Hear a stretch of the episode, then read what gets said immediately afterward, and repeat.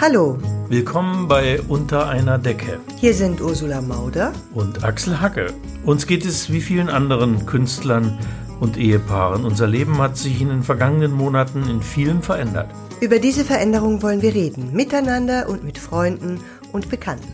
Heute sprechen wir über. Venedig. Diese Folge hört sich vielleicht etwas anders an als sonst. Aber so ist das eben, wenn man auf Reisen ist. Genau, und wir sprechen nicht nur über Venedig, sondern wir sprechen auch aus Venedig. Wir sprechen aus Venedig aus einer kleinen Wohnung am Campo Santo Stefano und ich gehe jetzt mal da hier raus ähm, und dann kann man das auch sehr schön hören. Man hört nämlich ähm, die Kinder spielen. Man hört die venezianischen Kinder spielen. Das ist eine ganz besondere Geräuschkulisse. Ich habe jetzt mal die Tür zugemacht, weil sonst ist es tatsächlich zu laut. Äh, eine Kulisse, die man sonst nicht hat hier. Naja, weil es ist eigentlich ähm, heute Abend wie in einer ganz normalen italienischen Stadt. Äh, Und das ist in Venedig ja unüblich. Venedig ist alles andere als eine ganz normale italienische Stadt. Jedenfalls um diese Zeit ist es das nicht. Äh, Im Juni, da boomt der Tourismus und Venedig ist voll mit äh, Tagestouristen und auch mit anderen Touristen. Das ist im Moment nicht so. Wir sind am Mittwoch, dem 3. Juni hierher gekommen. Das war der erste Tag, an dem man als Deutscher überhaupt nach Italien kommen konnte, nach langer Zeit wieder. Wir waren ja buchstäblich die allerersten hier. Wir waren wirklich die ersten hier. Also es war tatsächlich so, dass man auf der Straße gegangen ist und Leute haben einen angeschaut mit so, ja, so ein bisschen so freundlich und erfreut und auch neugierig, ja. Wie, ich weiß nicht, wie viele Jahrhunderte es her sein muss, dass jemand Fremder in dieser Stadt so angeschaut worden ist. Denn äh, in Venedig seit tausend Jahren ist voller Fremder. Und man merkt jetzt auch in diesen mm, zwei Tagen, dass es tatsächlich auch zunimmt. Also man sieht jetzt auch wieder mehr Touristen, aber es sind so nette Erfahrungen gewesen oder Erlebnisse, die man sonst ja gar nicht hat, dass du hier auf dem Campo Santo Stefano sitzt in einem Café und tatsächlich ein Gespräch mit dem mit dem Wirt anfängst, ja, was ja unvorstellbar ist normalerweise, wo wo dann irgendwie in dem Café, wo keine Ahnung 25 Tische und davon sind drei besetzt. Maximal, ja. Ja. Und plötzlich taucht der Wirt neben dir auf, äh, weil, weil wir hatten irgendwie so ein paar Krümel auf den Boden fallen lassen und das führte dazu, dass wirklich, also plötzlich 20 Tauben Die völlig ausgehungerten Ausge Tauben. genau. Die hatten schon lange nichts mehr bekommen irgendwie. Und plötzlich tauchten die alle unter dem Tisch auf. Und der Wirt äh, kam an mit so einer Wasserspritzpistole und spritzte immer Wasser nach Das den hat ihm Tauben. so Spaß gemacht, weil so wie so ein Kind am Strand, das immer mit so einer Maschinenpistole. ja, genau. Das war köstlich. Während wir uns unterhalten haben, hat er immer so nebenbei so fut, fut. Ja, so immer hat immer geredet und plötzlich zur Seite wieder so weggepumpt, das Wasser da. Und dann hat er angefangen von seiner Bonsai-Zucht zu erzählen. Ja, dann hat uns die Fotos gezeigt aus seinem Smartphone von seinen tausend Bonsai-Bäumen, äh, die er irgendwie hat, weil er, weil er wohnt zwar über seinem Café, aber er hat offensichtlich diese Plantage auf einem Gut außerhalb. Ähm, und ja, genau, hat er uns gezeigt. Also ja, es sind, es sind schon sehr, sehr besondere, es Ja, es sind war- wirklich besondere Momente. Ja, es war wirklich ist sehr besonders, weil wir, wir standen auf der Academia-Brücke, also die Brücke, die den Campus Santo Stefano verbindet, äh, mit der Seite, mit der anderen Seite des Canal Grande, wo die Academia ist, die große Kunstsammlung und ähm, wir standen auf dieser Brücke, wo normalerweise die Boote unter einem hin und her fahren und es war kein einziges Boot zu sehen. Viele Minuten lang, wo nichts da gewesen ist. Kein Vaporetto, gar nichts. Das Wasser war ganz glatt. Das war schon sehr seltsam. ja, da merkt man erst, wie, ich weiß gar nicht, wie ich sagen soll, wie diese Stadt, ich habe das Gefühl normalerweise, wie von Schichten von Schlamm von Menschen bedeckt ist. Nicht, weil ich Menschen mit Schlamm vergleichen will, natürlich nicht. Aber diese Masse, diese, diese, diese Masse an Menschen und alles, was sie mit sich bringt, an Lärm, äh, an Müll natürlich auch, ja. Es ist, als hätte hier eine Reinigung stattgefunden und du kommst so an diese unteren Schichten. Mich erinnert es an diese äh, Bilder, die ich jetzt gesehen habe in diesem alten Buch, was hier rumliegt, über Tizian, wo diese Röntgenaufnahmen sind von den Bildern, ja, wo du siehst, was die unterste Schicht ist, die aufgebracht ist, bis zur obersten Schicht. Also du siehst das Bild neu und so ist die Stadt jetzt für mich. Ja, man muss ja wirklich sagen, äh, dass der Tourismus in Venedig äh, in phasenweise ein Ausmaß hat, das äh, einfach unerträglich geworden ist. Also und sicher auch für die Leute, die hier auch leben. Auch für die Menschen, die hier leben, bei allem äh, kommerziellen Sinn, den Klar. sie haben, bei allem Geld, das sie haben wollen, äh, ist es, ist es doch unerträglich, weshalb ja auch so viele Menschen hier wegziehen. Äh, aufs Festland ziehen, äh, allein die Tatsache, dass hier äh, zwischen der Giudecca-Insel und äh, dem restlichen Venedig äh, Kreuzfahrtschiffe durchfahren, die wirklich den Himmel verdunkeln. Ja, mal sind sie natürlich auch selber schuld, ja.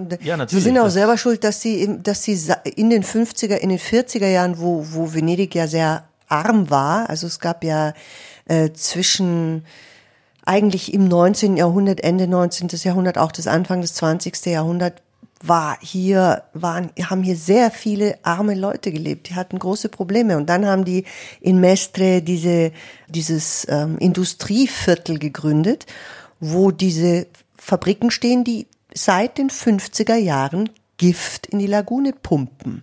Es sind nicht nur die Schiffe und die und die Kreuzfahrtdampfer, sondern es ist auch gefährlich, was da die passiert. Industrie und es ist das Gift, was in diese Lagune gepumpt wird und was die diese Fundamente, die ja äh, aus Millionen und Abermillionen von Stämmen bestehen, die aus ähm, den venezianischen Alpen mit äh, Flößen an, hier runtergebracht worden sind, auf denen ja die ganze Stadt steht.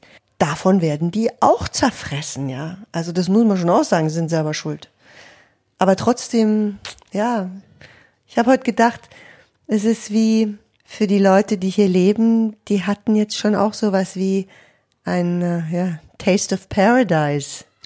So ja, ich glaube, das, wenn man so ähm, mit den Leuten hier redet, dann merkt man ja auch, wie äh, wie ambivalent sie da sind, nicht? Dass sie das schon irgendwie auch genossen haben, diese Zeit. Äh, die Stadt für sich zu haben, irgendwie in einer normalen Stadt zu leben, so, soweit Venedig je eine normale Stadt überhaupt sein kann, das ist es natürlich nicht. Allein schon deshalb, weil es hier keine Autos gibt und äh, alles auf dem Wasser stattfindet. Aber es hatte doch äh, plötzlich eine andere Normalität, äh, hier zu leben. Auf der anderen Seite war kein Geld mehr da. Und ähm, das ist das Entscheidende, glaube ich. Also ich glaube, schon einfach, dass es ja so ein so ein paradiesisches Gefühl auch gewesen sein muss, die eigene Stadt mal wirklich als die eigene Stadt wahrzunehmen. Und ich glaube, dass das für viele Leute ein Schmerz sein wird, dass das wieder weggeht. Und man kann ja nur hoffen, dass man daraus was lernt. Ich weiß es nicht, weil letztlich regiert das Geld und ähm, das ist, glaube ich, das Entscheidende. Das ist ja eine Art von Tourismus, äh, der viel kaputt gemacht hat, nicht nur in Venedig, sondern äh, äh, auch in Städten wie Barcelona. Das gehört ja irgendwie schon schon alles zusammen. Es ist so ein Tourismus, der ja das zerstört, was eigentlich das Ziel ist. Also die Leute kommen etwas zu sehen und machen dabei eigentlich das kaputt, was sie sehen wollen. Äh, das, das ist, das ist, glaube ich, so und so ist das in Venedig auch und äh, ich glaube, dass es binnen kurzem wieder so sein wird. Man merkt das ja jetzt schon. Aber ich finde das ganz interessant, wenn du dir das überlegst, dann ist das ja tatsächlich eine, eine Parallele, die man so ziehen kann zu der ganzen globalen Situation, ja. Venedig ist ja tatsächlich eine Stadt, die daran kaputt zu gehen droht. Ja, das ist ja nicht nur äh, wie in Ischgl, wo man sagt, ja, okay, dann äh, schränkt man das ein und macht ein paar Lokale zu oder was auch immer. Das ist hier nicht der Fall. Diese Stadt droht ja tatsächlich kaputt zu gehen und so wie die Welt ja tatsächlich droht, kaputt zu gehen. Und die Frage ist, schafft man den Turnaround, ja? Und für hier glaube ich das viel eher als für die Welt, dass so ein er Erlebnis, wie viele Menschen das jetzt hier eben gehabt haben, mit dieser, ihre eigene Stadt praktisch zum ersten Mal auch als die eigene Stadt zu empfinden, dass damit auch vielleicht eine Motivation entsteht, wirklich zu sagen, okay, jetzt muss man tatsächlich über das eine oder andere einen klaren Schlussstrich ziehen. Ja. Du siehst ja, man sieht ja auch überall die die Plakate, keine großen Schiffe, raus mit den Kreuzfahrtschiffen äh, und so weiter. Ja. ja, das ist eine sehr große Diskussion hier schon immer in Venedig, aber bisher haben äh, die gesiegt, die das eben verhindert haben. Das muss man ganz klar sagen. Wobei übrigens ähm, Seuchen sind ja nun nichts Neues für Venedig. Also das, das hat hier immer eine Rolle gespielt. Äh, Thomas Manns Tod in Venedig behandelt ja letztlich oder spielt vor dem Hintergrund einer Cholera-Epidemie in der Stadt. Und man muss ja nur ins Museum gehen. Man muss ja nur in die Akademie gehen, wie wir es gemacht haben. Dann merkt man sofort, ja, Giorgione ist als junger Mann schon während äh, einer Pestepidemie gestorben. Tizian ist als alter Mann. Der war über 90. An der Pest gestorben. Also die Pest hat hier zu Zeiten ja mehr als ein Drittel der Bevölkerung als Opfer gefordert. Die Kirche Santa Maria della Salute ist gebaut worden, äh, weil man sozusagen äh, ein Zeichen setzen wollte, dass, äh, dass die Pest äh, besiegt ist, dass sie äh, nicht die ganze Stadt äh, zerstört hat. Das ist eines der großen Wahrzeichen äh, von Venedig, diese Kirche. Und man muss man sollte vielleicht auch nochmal darauf zurückkommen, mit welchem Gefühl wir so hergekommen sind. Ja, das ist so. Wollte ich auch sagen. Ich wollte schon sagen, weil ich meine, wir haben ja diesen Podcast angefangen jetzt vor zwei Monaten. Ah, mehr, mehr. Also das ist jetzt, glaube ich, die 14. Mit, mit Folge. Also es müssen schon drei Okay, Monate aber es war mit dem Lockdown. Ja. Der erste Tag des Lockdowns war? Ich glaube, der 23. März war dann komplett. Äh, genau. Das heißt in Deutschland, also in schon fast, äh, schon fast zweieinhalb Monate. Damals haben wir nicht gedacht, dass wir noch nach Italien kommen in dem Jahr. Ich hatte wirklich dunkle Momente, wo ich dachte, in diesem Jahr werde ich nicht mehr nach Italien fahren können. Ich hatte Momente, wo ich gedacht habe, äh, Wann jemals wieder, ja? ja, es, ja, stimmt. Ja. Und wir haben jetzt ja auch gezögert, ne? Bevor wir losgefahren sind. Wir haben schon, wir hatten das gebucht und haben dann aber schon hin und her überlegt. Ja, es war mir, also, also mir, mir war, war unheimlich. mulmig. Mir war ja, schon ja, mir auch. mulmig. Ähm, ich habe nicht gut geschlafen die Tage und, ähm, davor. Ja, und, und auch wenn man von hier aus dann Freunden eine SMS geschickt hat, wo dann die Reaktion zurückkam, was, ihr seid in Venedig, ihr seid aber mutig und ja, was? Einer hat sogar geschrieben, das hätte ich euch nicht zugetraut. Ja, ja. Oder gerade euch, ja? Super. Ja, jetzt muss man dazu sagen, also ich fahre immer mit einem mulmigen Gefühl nach Venedig. Ähm, ja, wir haben ja auch schon wirklich weil einiges, wir schon hier einiges hier erlebt, erlebt haben in der Stadt. Das werde ich nie vergessen, wo wir gerade angekommen sind hier, wollten zwei Monate bleiben. Du, du hattest vor, dieses Buch zu schreiben und der David war ganz klein und Max und Anne waren dabei. Was? Max war vielleicht zehn, Anne war zwölf. Ja, wir hatten, äh, ich hatte eine Wohnung auf der Giudecca gemietet, also die Insel Giudecca, die ja vom Zentrum Venedigs ein bisschen getrennt ist, weil der Kanal der Giudecca dazwischen ist. Also immer, wenn man ins eigentliche Venedig rüber will, muss man mit dem Vaporetto fahren. Äh, das ist nochmal eine besondere äh, Abgeschlossenheit. Ja, da haben wir aber irgendwie. auch nicht dran gedacht. Wir haben ne? da nicht drüber nachgedacht. Dass, dass, ja. dass man jedes Nein. Mal, wenn du einen Schritt vor die Tür machen willst, äh, weil die Giudecca ja eigentlich nur diese, diese Promenade da hat. Und, und dann musst du praktisch jedes Mal auf das Vaporetto. Und es war natürlich Ostern, und da denkt man auch nicht dran, dann hat es immer geregnet. Kalt war's. Äh, jedes Mal auf das Vaporetto mit dem Kind im, im Kinderwagen. Die tausend Brücken, wo du diesen Kinderwagen immer, allein wie oft ich den über diese Academia-Brücke, diesen Kinderwagen rauf, Stufen raufgetragen, dann auf der anderen Seite die Stufen wieder runter, ja. Aber das Beste war, wie wir losgefahren sind. In München hat's geregnet, angekommen sind wir, hier hat's geregnet. Wir kamen in diese kalte Wohnung auf der Giudecca und bereiten uns ein Abendessen zu mit Sachen, die wir irgendwo zusammengerafft haben in einem kleinen Laden ums Eck. Und dann sagt der Max, du komisch, mir tut's hier so weh. So hier, so unterm Ohr. Das werde ich nie vergessen. Ich sag, hahaha, da hast du wahrscheinlich Mumps. Und ich habe das so, ich wusste das natürlich, weil ich konnte, kon, kannte mich aus mit Kinderkrankheiten, ne? weil, weil, weil David ja so klein war und er gerade alle Impfungen äh, hinter sich hatte und äh, dabei äh, nicht bedenkend, dass Anne und Max eventuell ja nicht geimpft sein könnten Und ja, dann hat sich herausgestellt, dass es doch tatsächlich so war. Und sie waren nicht geimpft und es war Mumps. Und dann mussten wir den armen Max im Erdgeschoss. Eine Woche lang isolieren. Im der, Erdgeschoss der Max ist, isolieren. äh, der war gar, die war, so lange waren sie gar nicht dabei, weil sie dann wieder Mein zur Schule mussten. Gott.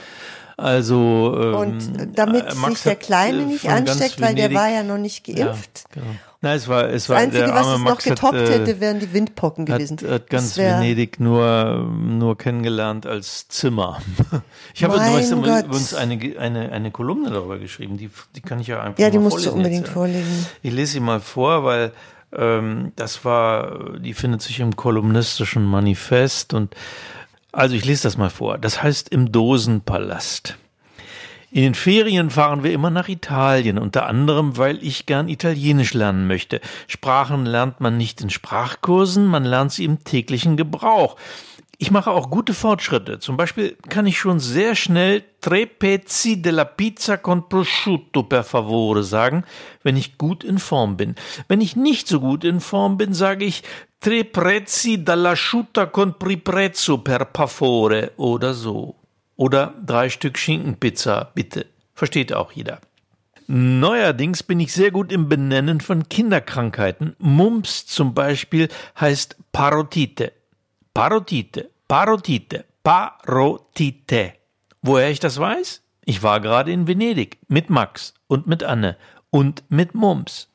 Venedig, hatte mein Freund Paul gesagt, warum fährst du nicht mal nach Venedig mit den Kindern? Das Wasser überall, die Gondeln, die Sonnenuntergänge, der Lido, das wird sie begeistern. Er ist selbst gerade mit der Familie dort gewesen. Toll. Kinder habe ich da gerufen, wir fahren nach Venedig in den Ferien. Oh, cool, hat Max gesagt. Ist das die Stadt, wo die Freizeitstatue steht? Es heißt Freiheitsstatue, Max, und die steht in New York. Und New York ist in Amerika. Venedig liegt in Italien und es hat Kanäle statt Straßen und Schiffe anstelle von Omnibussen und dann gibt es noch Gondeln. Aber die sind so teuer, dass wir höchstens einmal damit fahren können. Liegt Venedig am Meer? hat Anne gefragt. Ja, da liegt es. Genau genommen liegt es sogar im Meer, weil es nämlich auf mehrere Inseln verteilt ist und wenn der Meeresspiegel eines Tages ansteigt, dann wird Venedig untergehen und deshalb schauen wir es uns jetzt nochmal an, sagte ich.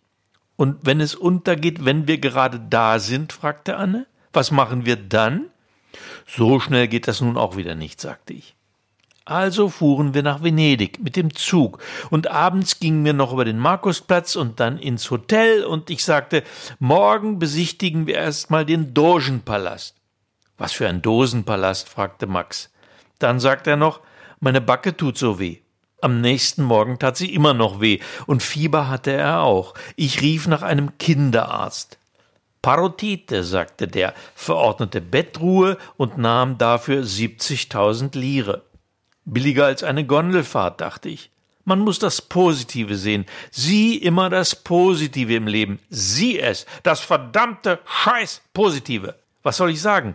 Wir bleiben eine Woche im Hotelzimmer. Anne und ich hatten Parotite ja schon gehabt, also holten wir ab und zu Schinkenpizza, verabreichten sie dann dem Max löffelweise, weil er kaum kauen konnte, spielten Mensch ärgere dich nicht mit ihm und lasen im Reiseführer und manchmal weinten wir auch vor Wut.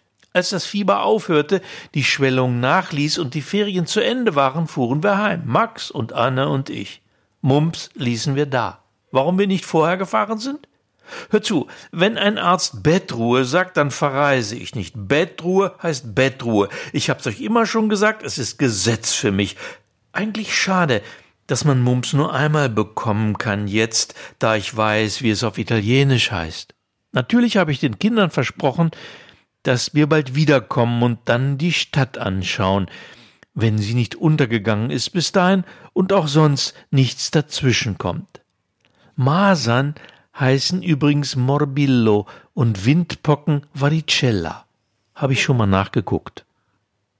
Ja, ich habe es ein bisschen verändert mit Hotelzimmer und so und äh, du warst nicht dabei. Ähm, also Ja, ein aber basically Fantasie, aber es basically den- stimmt's ja.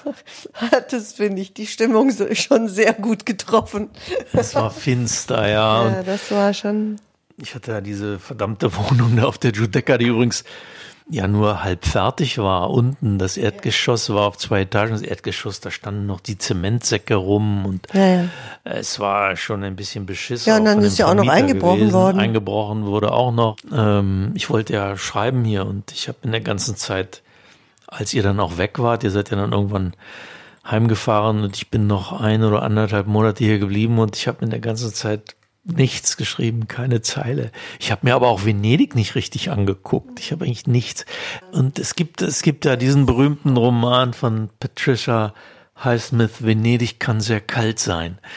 Und das habe ich da auch gemerkt, wenn ich äh, in dieser Wohnung saß und es war März, April Ja, ja, und es war stimmt. feucht und kalt. Dieses und ich, Klamme, das gibt's tatsächlich nur am Abend, äh, wenn man im Winter am ja, Meer. ich bin dann noch so manchmal rübergefahren mit dem Vaporetto und bin abends um acht, neun noch durch Venedig gelaufen. Ja. Die Stadt ist dann dunkel, alleine ist man, Ja. war nicht schön. Ich fand auch gestern dieses Erlebnis da in, in der Akademie unglaublich. Man sind ja noch alle Museen zu.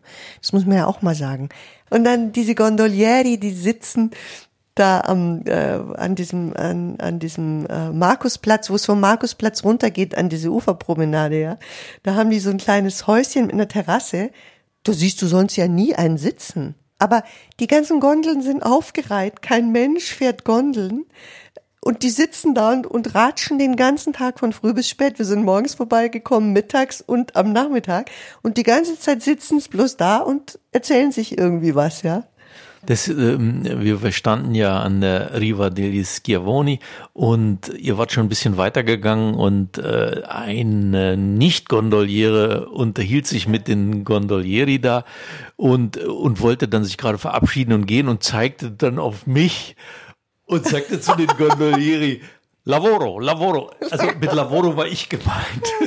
Ich war Wandelnde Arbeit. Lavoro. Ich war wandelnde Arbeit Wandelnde für Arbeit. die Gondolieri. Ja, aber natürlich, aber ich meine, selbst wenn man das jetzt wollen würde, es wäre ja absurd. Ich meine, das könnte man ja nicht machen, weil wenn wir Mittwochnachmittags Gondel gefahren wären, dann hätte das bestimmt irgendeiner fotografiert und es wäre dann, du wärst dann der Trottel gewesen, der erste Touristentrottel, der sich sofort die Weltpresse gegangen Ja, ist. genau. Wie die beiden, wie die Wie beiden, die im Kerle. Canal Grande Richtig. gebadet haben. Genau. Das da war ja auch ein. Ja, äh, ich finde es eigentlich, du fandst es ja doof, aber ich finde es eigentlich ganz sympathisch, vor allem wenn man sich das Video im, auf YouTube anschaut.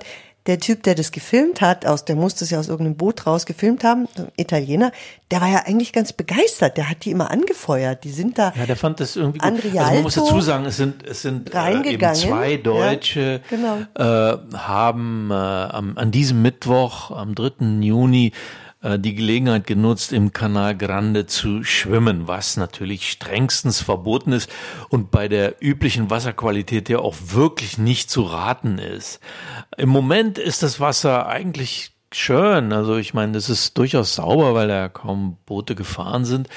Die beiden sind da reingestiegen und sind unter der Rialto-Brücke durchgeschwommen und, ähm, und sind dann da, da gibt's so eine Treppe unten am Wasser, da- sind sie dann aus dem Wasser gestiegen. Das hatte sich schon rumgesprochen. Mir hatte schon vorher ein, ein Geschäftsinhaber von der Sache erzählt und wir haben es dann im Internet gesehen. Die wurden natürlich draußen dann gleich von der von der Polizei Es war auch ziemlich teuer, ne? äh, in Empfang genommen. Also jeder von denen musste du dann hast doch gesagt, was es gekostet ja, hat. jeder musste 450 oder 500 Euro bezahlen. Also Wow. das ist relativ viel für ein bisschen Schwimmen.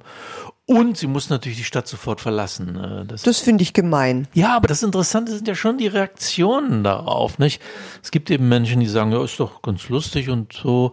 Aber für viele andere war es auch gleich wieder so ein, ein Zeichen für die Respektlosigkeit der Deutschen den Italienern gegenüber, die Das sich hat nicht es schämen, schon. hier baden zu gehen, mit Ja. ihren, mit, äh, hatten beide auch schon so einen roten, sonnenverbrannten Rücken, also waren schon zu lange in der Sonne gewesen.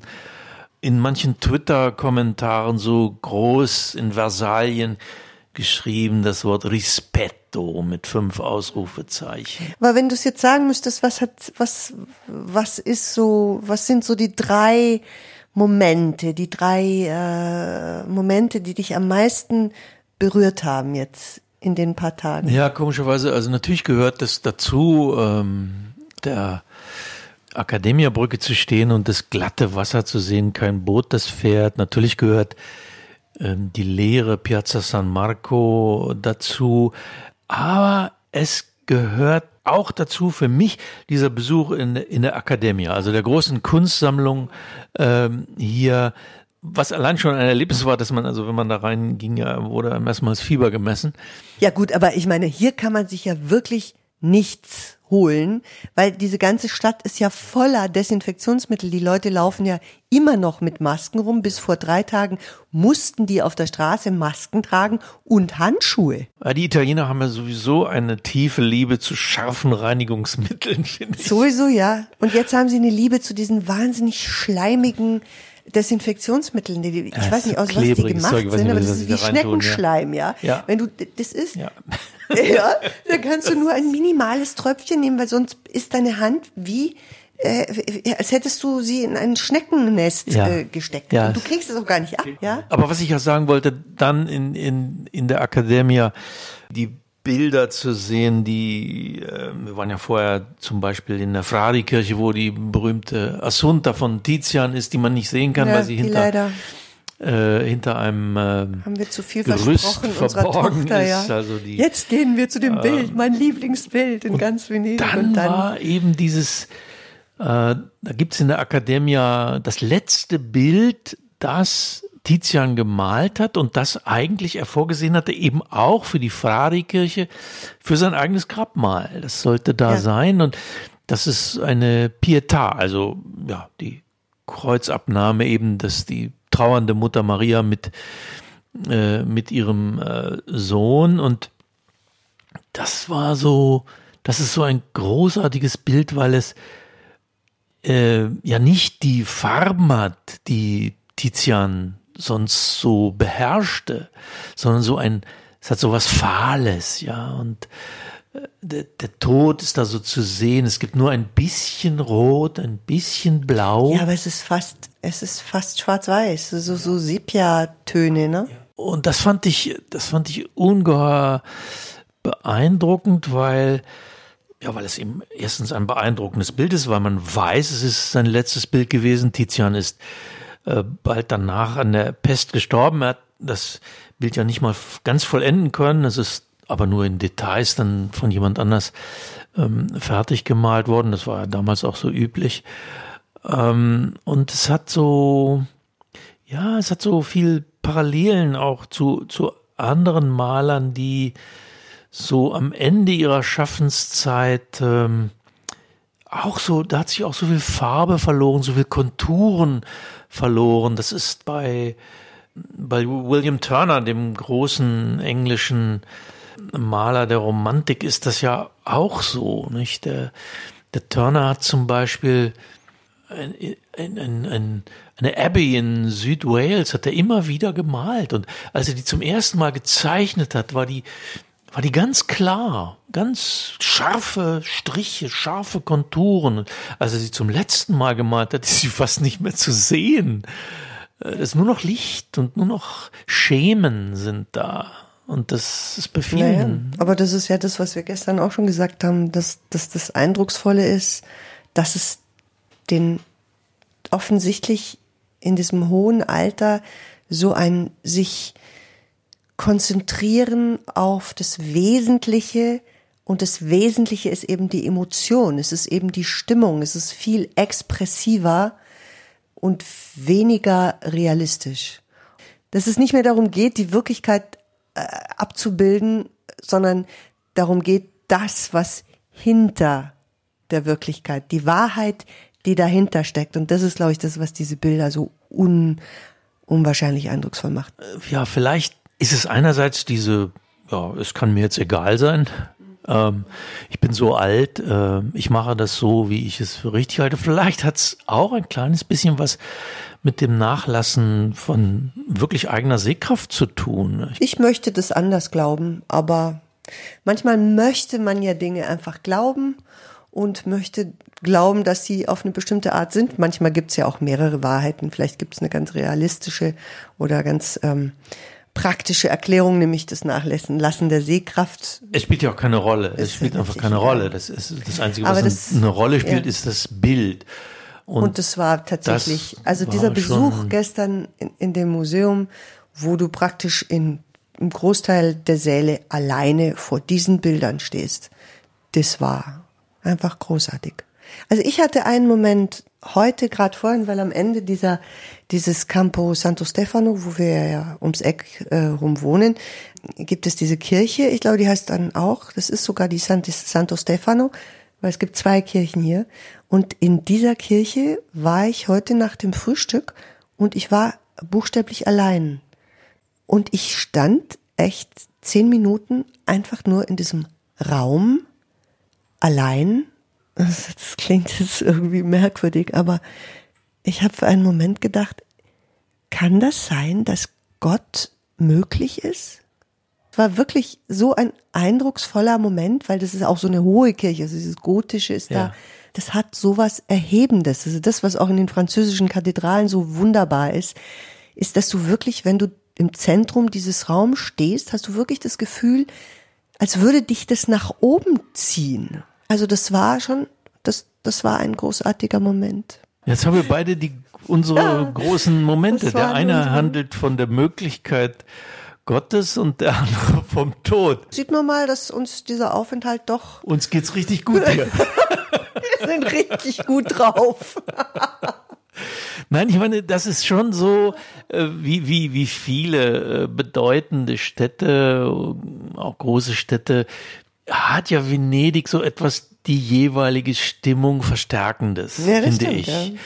Äh, man kann hier ungeheuer froh sein, ungeheuer erhoben, ja, euphorisch, man, euphorisch äh, durch die Stadt schweben und das andere ist natürlich schon, und das haben wir gestern auch so ein bisschen gespürt, weil es den ganzen Tag geregnet hat, man kann schon erleben, äh, so ein Gefühl von Niedergedrücktheit und was können wir jetzt für Musik hören, die meine Vorstellung von einem Lied, das ich gern heute spielen würde, ist, das ist ein Lied von äh, Lucio Dalla und ähm, es heißt Caruso. Caruso, ich, ich wusste immer nicht, dass es Caruso ja, heißt. Ja, es heißt Caruso und meine Idee davon ist, dass es das Liebeslied ist, dass der alte Caruso vor einer Villa in Capri stehend einer jungen Frau singt, die dort mit ihm ist und es ist so diese ganze Stimmung ist so dieses es ist die letzte große Liebe und es ist in dieser Liebe schon der Abschied enthalten. Deswegen glaube ich, passt dieses Lied so großartig zu dieser Stadt. Obwohl es mit Venedig eigentlich gar nichts zu tun hat. Aber genau, und das ist meine Interpretation davon. Vielleicht ähm, gibt es jetzt äh, viele Leute, die, die das Lied genauer kennen und den Text kennen und äh, mir dann jetzt was anderes erzählen. Aber für mich ist es das Lied, was in diesem Moment am besten passt. Es ist einer der größten Songs von Lucio Dalla. Ich glaube, fast alle Italiener können es zumindest partienweise mitsingen. So berühmt ist es. Mit Singen und mit Weinen. Mit Singen und mit Weinen. Und genau. äh, das ist ein, ein großartiger Zug der Italiener, dass sie so viel singen und dass sie ihre Sängerinnen und Sänger auch so lieben wie wir das in Deutschland äh, gar nicht können. Das ist etwas wahnsinnig Schönes in Italien und damit äh, für heute Ciao und äh, Addio und bis zum nächsten Mal. Ciao aus Venezia.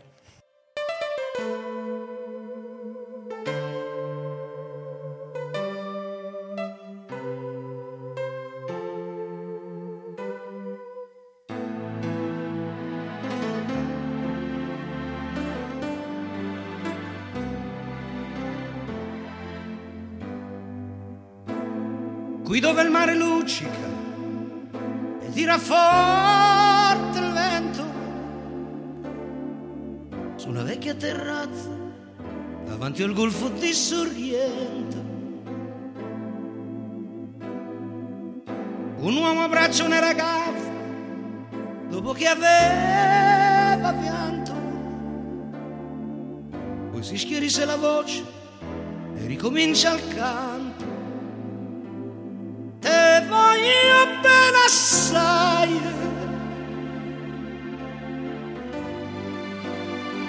Ma tanto, tanto bene sai.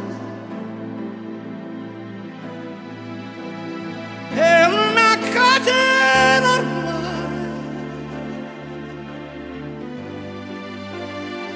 E scioglie il sangue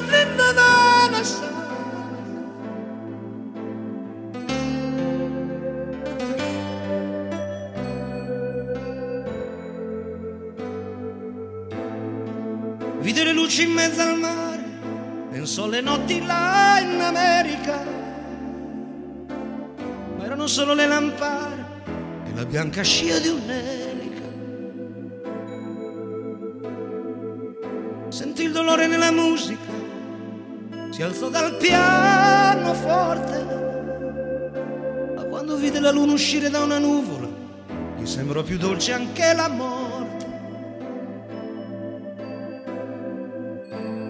negli occhi la ragazza, quegli occhi verdi come il mare. Poi all'improvviso uscì una lacrima e lui credette di affogare.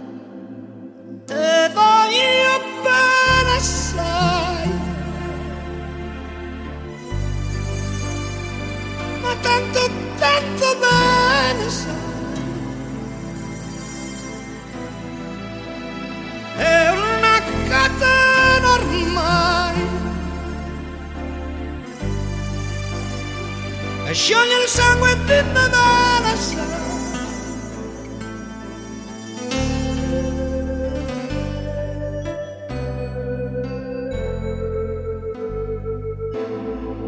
Potenza della lirica, dove ogni dramma è un falso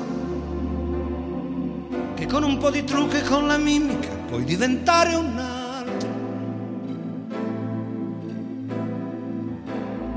Occhi che ti guardano, così vicini e veri,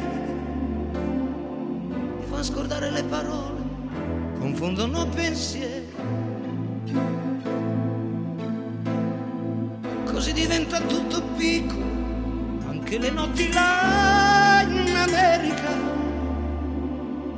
di volte vedi la tua vita come la scia di un'elica. Ma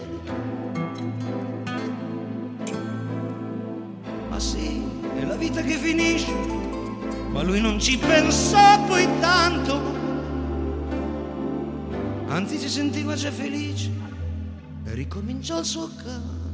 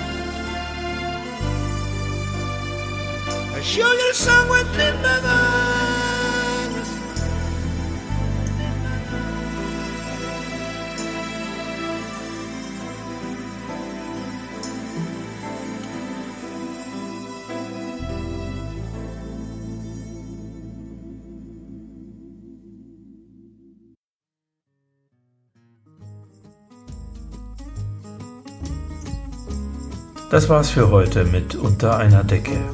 Dem Podcast von Axel Hacke. und Ursula Mauder. Dieser Podcast wurde produziert von der Looping Group. Wenn Sie uns gern zugehört haben und vielleicht auch das nächste Mal dabei sein wollen, dann abonnieren Sie uns einfach. Weitere Informationen erhalten Sie auf den Websites axelhacke.de oder ursulamauder.de oder looping.group.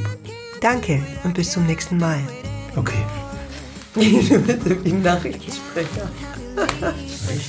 Ja, ich würde es nochmal sagen. Ohne Nachrichtensprecher. Wer macht das erste? Du? Nee, ich, ne? Mir wurscht. Okay, dann soll ich meinen Satz noch einmal. Jetzt sagst du deinen Satz nur mal. Wir. Oh Gott. Oh, Ah, Desinfektionsspray. letzten Geräusche. Ja, psch. genau, das reicht. Okay. Das Reichen, das Reichen. Let's go.